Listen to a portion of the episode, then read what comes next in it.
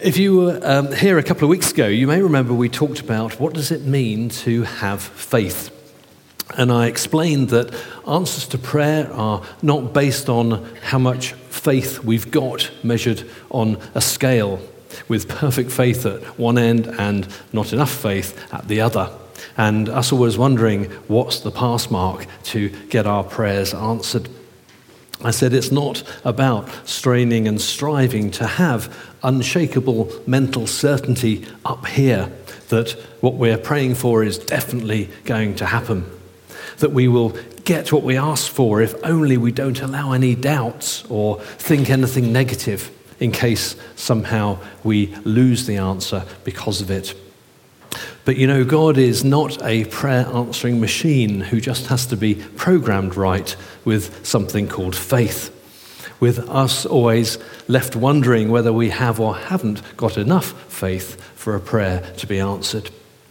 And for some of us, maybe being racked with guilt when we think that it was our lack of faith that allowed something bad to happen, that it was our fault. If only we'd had enough faith then it wouldn't have happened. And these are all wrong ways of thinking because God has not delegated answers to prayer to something called having faith. It's not about tapping into some cosmic law or cosmic system that God has supposedly put in place. It's not about having a positive confession or naming it and claiming it. Obviously, the Bible has some wonderful promises, and they're there to encourage us and to draw us closer to God. But not for us to treat them like magic spells to tell God what He must do in a particular situation. Because prayer is not transactional, prayer is not a formula, prayer is a relationship. Now, I haven't got time to go through everything that we said the other week, but please do watch the video or listen to the podcast if you missed it, because that is the starting point for what I want to go on to talk about this morning, which is if that isn't what praying in faith is all about, then what is it all about? And that's because, although faith is not a formula, that doesn't mean that it has no framework. The alternative to wrong ways of thinking about it is not no way of thinking about it, it's a right way of thinking about it. So let's start with something that's actually rather basic. And that is the question Does God intervene in this world at all? Because if we're wondering that in the first place, it's going to undermine our ability to pray confidently and expectantly to say the least. Now, for most of human history, and especially in the Jewish and Christian traditions, the idea that there is a supernatural God who lives and moves in a supernatural realm that is as real as the world that we live in, a God who invites us to ask Him to become involved in our lives and situations, that idea was taken for granted. But in the last couple of hundred years or so, especially in the West, since the beginning of what we call the Enlightenment or the Age of Reason, Western society has imbibed the idea that all of that is just primitive superstition. And Christians have allowed that secular way of thinking to affect their own ways of thinking. They've kind of retrofitted reasons to explain away why they don't think God does things in this world anymore. They invented an idea called cessationism, which basically says yes, the Holy Spirit did move in those ways in times past, but spiritual gifts, healing, prophecy, signs and wonders, they were all just to kind of kick things off, to get the church started like a special offer when you're launching a new product. But they ended when the Bible was completed. Now, personally, I think that that is, technical term, completely bonkers.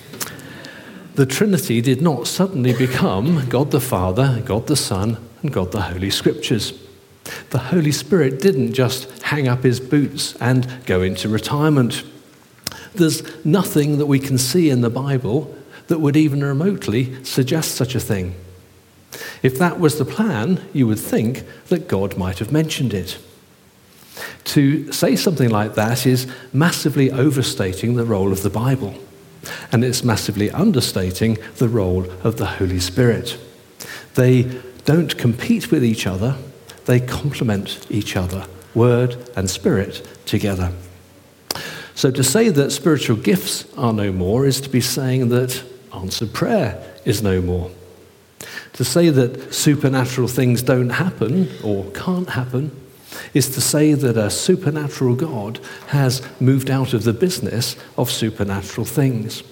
That he's stopped being involved in human lives except as some kind of observer. A bit like the United Nations in a war zone, just there to watch what's happening, but not to get involved and actually do anything.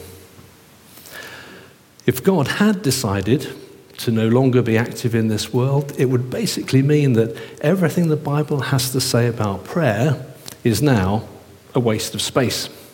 You might as well just get rid of all of those bits and save some paper. Praying would be a powerless and pointless ritual. So that basically is daft.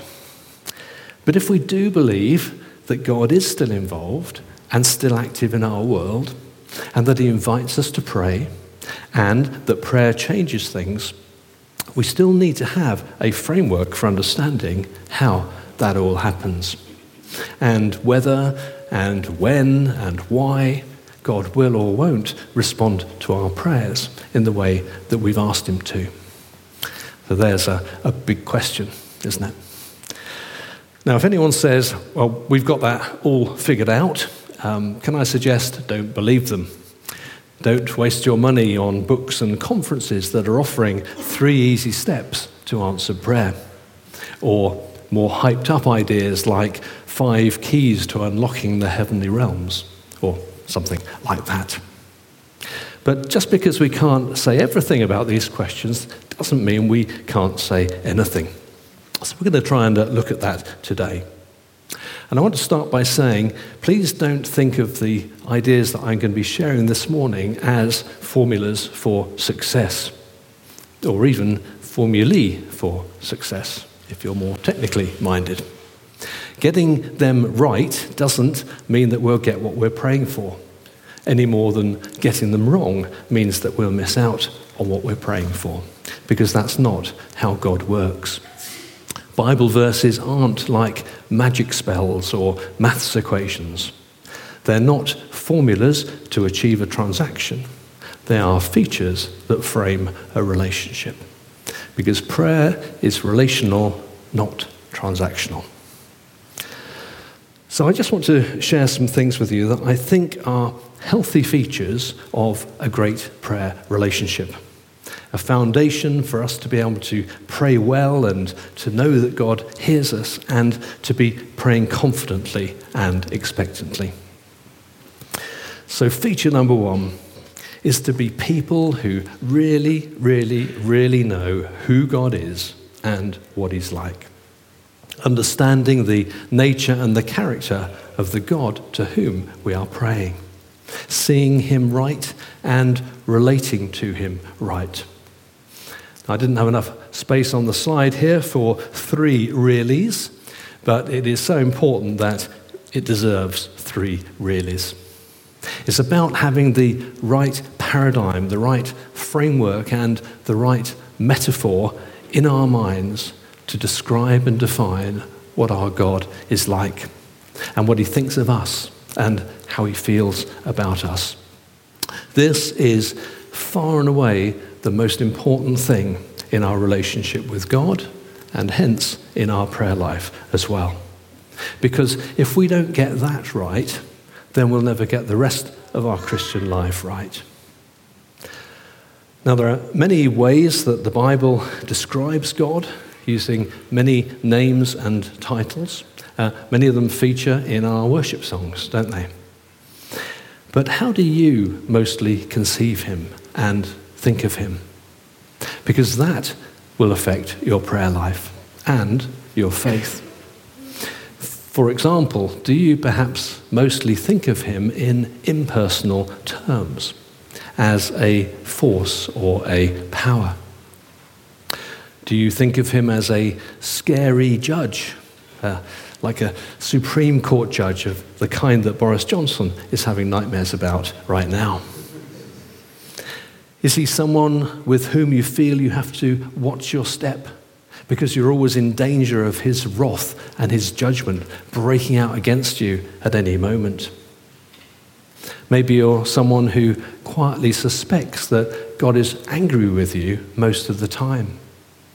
Maybe you worry that the reason that things go wrong in your life is because he's angry and that it's judging you. Maybe you're so conscious of all of the weaknesses and the failings in your life that, to be honest, you don't really ever expect your prayers to be answered because all you can think of is all of the reasons that he's going to find fault with you when you ask him. You see God as a bit like Father Christmas, whose first question when you're hoping for a present is, Have you been good this year? Or maybe you've got the opposite problem Maybe you've really grasped this idea of grace and God's unconditional mercy and acceptance, and that He loves you just as you are, which is, of course, all good and all very true. But you've turned it into a kind of cheap grace. You've allowed it to dull your sense of sin in your life. You've taken grace as a license that God will be okay with everything and anything that you do. You've gone OTT in the other direction, and you've started thinking of God as like your favorite granddad or grandma, who is so besotted with you that in their eyes you can do no wrong. So you're not sensitive to the ways in which your life isn't matching up to the person who God would have you be and the ways in which that might be hindering your relationship with Him. In short, you've been desensitized to unrighteousness. You've forgotten James 5:18. The prayer of a righteous person is powerful and effective. The prayer of someone who is right with God, stays right with God, is right with people, stays right with people, and just tries to do the right thing. So it's vitally important that we have a right understanding of who God is, the nature and character of the God we're praying to, how we understand Him, how we visualize Him, and how we relate to Him. And far and away, to my mind, it, the best way to think of the God to whom we're addressing our prayers is as a loving Heavenly Father, not as a power or a force, not as a prayer answerer, but a heavenly Father.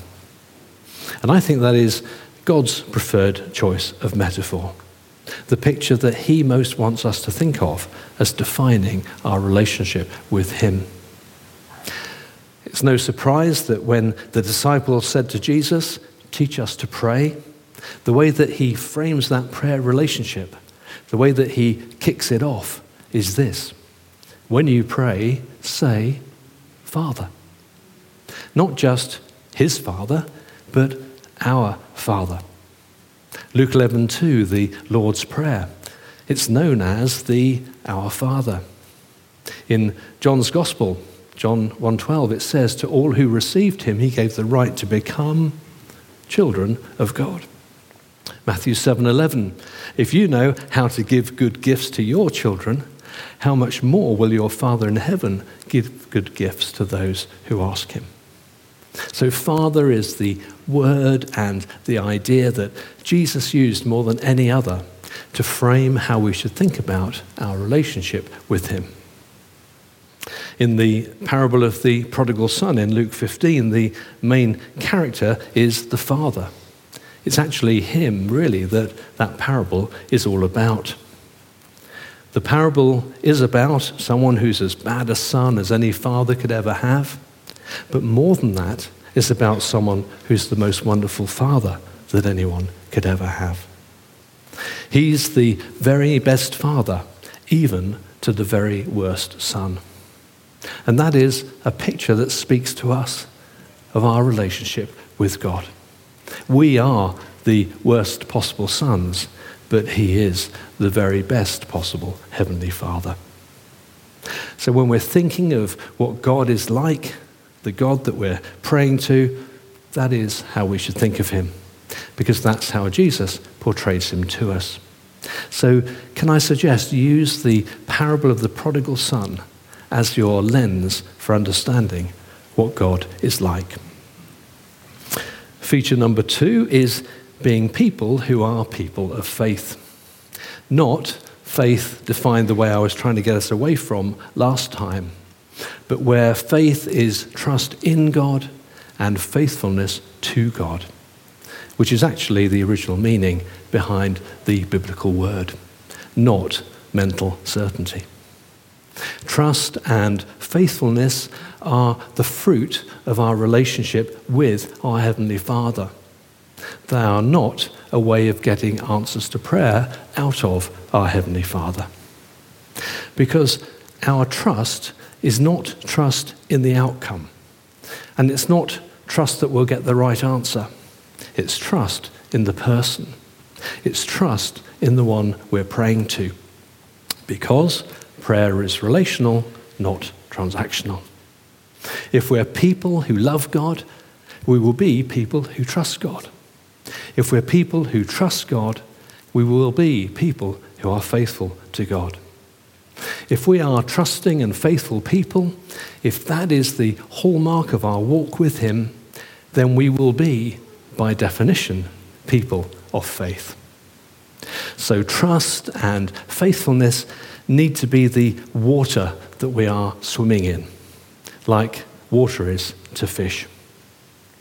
2 Corinthians 5 7 says we live by faith and not by sight. In other words, we take our points of reference in life from trusting in a God we can't see and being faithful to a God we can't see, rather than taking our points of reference in life from what we see happening around us. If we can't see answers to prayer, if what we do see is problematic, and even at times if it's a disaster, people of faith still trust Him. We're still faithful to Him because it's relational, not transactional. Or if you prefer a breathing metaphor rather than a swimming metaphor, trust and faithfulness are kind of like the air that we breathe. So we surround ourselves in an atmosphere of trust and faithfulness, breathing it in and breathing it out as the oxygen of our life. Feature number three for us to have confidence and expectancy in our praying is whether we understand the kingdom. We need to know that God is in the business of the kingdom, and that business is bringing the future into the present. Because that is actually what is happening when we pray for people in ministry time and our prayers are answered. Now, we tend to think of us in the present as on a journey to the future. That the future is static and stationary, some point down the road, and we are the ones moving uh, in time towards it. But we're not so much going towards the future kingdom as the future kingdom is on its way towards us. What do I mean by the future? What does the future look like? Well, it's summed up in Revelation 21, very nicely summed up. That God Himself will be with them. He will wipe away every tear from their eyes. There will be no more death or mourning or crying or pain because the old order of things, which is the way that we experience life right now in the present, the old order of things will have passed away. This is what the future is going to look like. It's painting a picture here of the new heaven and new earth that we call heaven for short. It's headlining the key features of the way life is one day going to be. So when we are praying for the kingdom to come, These are the things that we are praying for in people's lives. We're praying for the presence of God to come. We're saying, Come, Holy Spirit. We're praying more of your presence, more of this new order of things. We're saying, Lord, would you bring these features of the future kingdom into our present experience? And God is calling all of us to be people of the kingdom who will pray more of the future into the present, more of these features of Revelation 21. And this, of course, is what the Lord's Prayer is all about. I don't know if you've ever realized that. It's about praying the future into the present. Your kingdom come, your will be done on earth as it is in heaven. So, when we're praying for someone in ministry time, uh, what that translates to is Lord, would you bring some of the first fruits of that future kingdom into this person's life right now, we pray, in Jesus' name. Bring the features of the future into our present. Drive out those features of the old order of things, the things that bring tears and death and mourning and crying and pain, and give us a foretaste of the future kingdom. Now, the future invaded the present in the person of Jesus the way that it will one day fully be and completely be on earth as it is in heaven, that began with Jesus coming and Jesus' ministry. But it didn't stop there. God didn't just hit the pause button when Jesus ascended to heaven with things all going back to the way they were before. We are called to do the stuff that Jesus did by the same power of the same Holy Spirit that he did the stuff he did. You know, we shouldn't really call Jesus' miracles miracles, although obviously they are in that sense. But really, we should call them signs and wonders. Because the basic point of the miracles wasn't just to prove that he was God. The miracles were signposts to that future signposts pointing to the kingdom having broken in to human life and human experience. The kingdom having arrived. Matthew 10:8 Jesus said, "Heal the sick, raise the dead, cure those with leprosy and cast out demons." In other words, church, don't just sit there and let the old order of things dominate people's lives. I've come and I'm here, says Jesus by the presence and power of the Holy Spirit. So you go on the attack. As John Wimber famously said, do the stuff. More important than that, however, in John 14 12, Jesus said, Very truly, I tell you, whoever believes in me will do the works I have been doing. And they will do even greater things than these because I am going to the Father. And because Jesus went to the Father, and sent the Holy Spirit in his place, collectively we can do greater things. Because, of course, Jesus could only be in one place at one time. So, feature number three is that we can have confidence and expectancy in our praying because of our understanding of the kingdom. That God is in the business of bringing the future into the present through us. Which leads us neatly on to, and will make some sense of, the final feature, number four. We are invited to participate in a relationship in which God moves, a relationship in which God does things. It's actually an invitation to us to join the family business. We're invited to partner with Him and to see things happen. In John 15 15, Jesus said, I no longer call you servants, because a servant does not know his master's business. Instead, I've called you friends, for everything that I learned from my Father, I have made known to you. So, folks, we do know the business that God is in. Everything about this family business that Jesus learned, He's shared with us so that we can join Him in it. The family business is the business of the future and bringing the first fruits of that future into people's present while we wait patiently for the day in which it comes in all its fullness. And then here's where some of the verses that we may be familiar with should begin to make a bit more sense. When we see them not as verses to be claimed or promises that God will always do whatever a verse appears to be saying in every instance or every time that we remind Him of it. Instead, those verses are there to encourage us to be expectant people who will pray expectantly.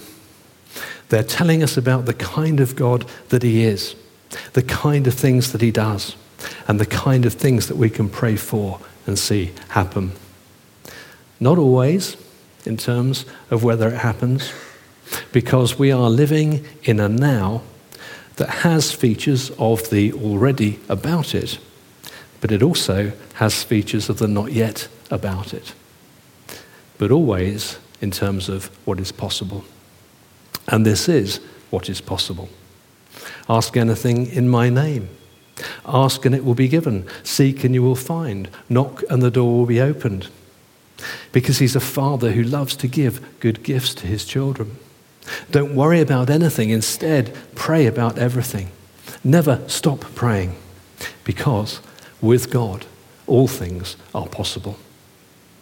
All these are features of an expectant relationship that's birthed in, B I R T H, and birthed in, B E R T H, an assurance in our hearts of who God is and what He's like. A relationship in which we trust in who God is and what He's like. A relationship in which a defining characteristic is faithfulness to what we believe whatever we see happening around us, because we are people who live by faith and not by sight. Not people who deny the reality of what's happening and say, we're healed, we're healed, when patently we're not, but trusting in Jesus, irrespective of what we're seeing around us.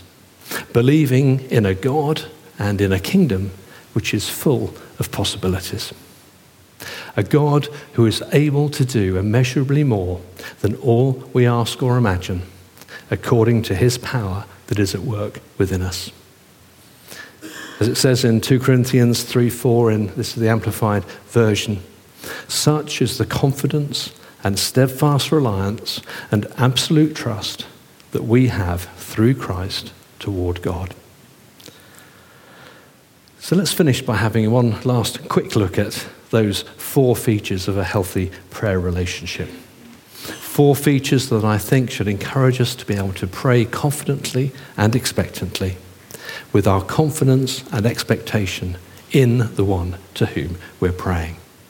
Four features that are relational, not transactional.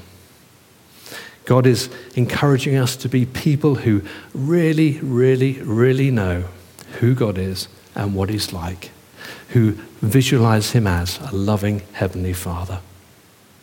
People who are people of faith, where faith is trust in God and faithfulness to God, who walk by faith and not by sight, who know that God is in the business of bringing the future into the present as first fruits of that future harvest in the now as well as the not yet. And finally, people who are willing to accept his invitation to join the family business.